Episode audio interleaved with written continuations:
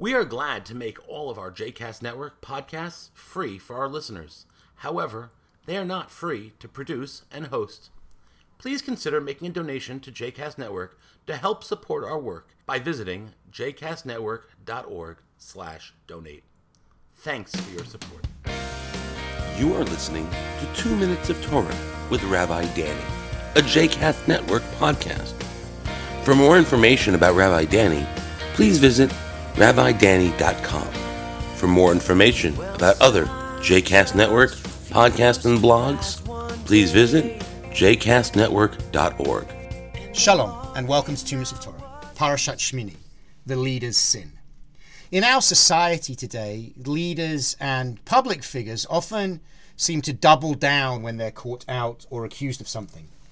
They rarely step forward and apologize or admit any wrongdoing and instead seem to kind of try to forge a path forward that doesn't acknowledge the wrong that seems obvious to everyone around them.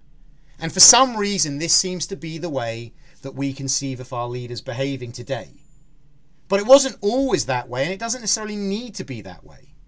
When we go back to this week's Torah portion, we're still in the midst of the establishment of Aaron and his sons as the high priest and priests of Israel.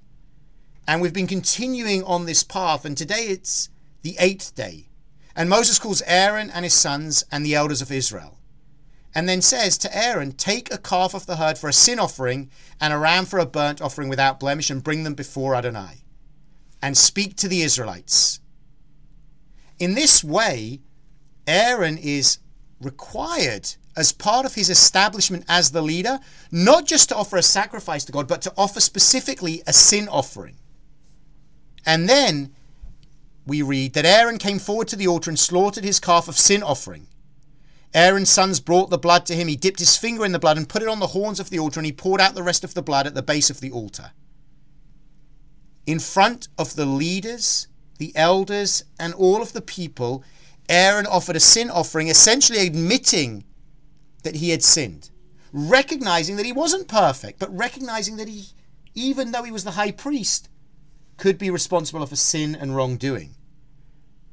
And that's such an important declaration for the people to see. To recognize that their leaders are not faultless, they're not perfect, they sin just like all of us.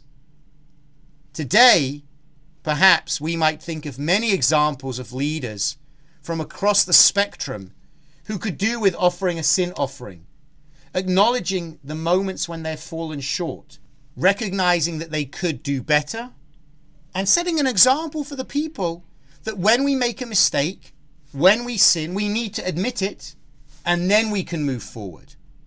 This stands in stark contrast to today's society, where it often seems to be make a mistake, try and bury it, and just keep going, ignoring it. The high priest and his sin offering offer an important counter example that would be good for us to return to. Shabbat Shalom.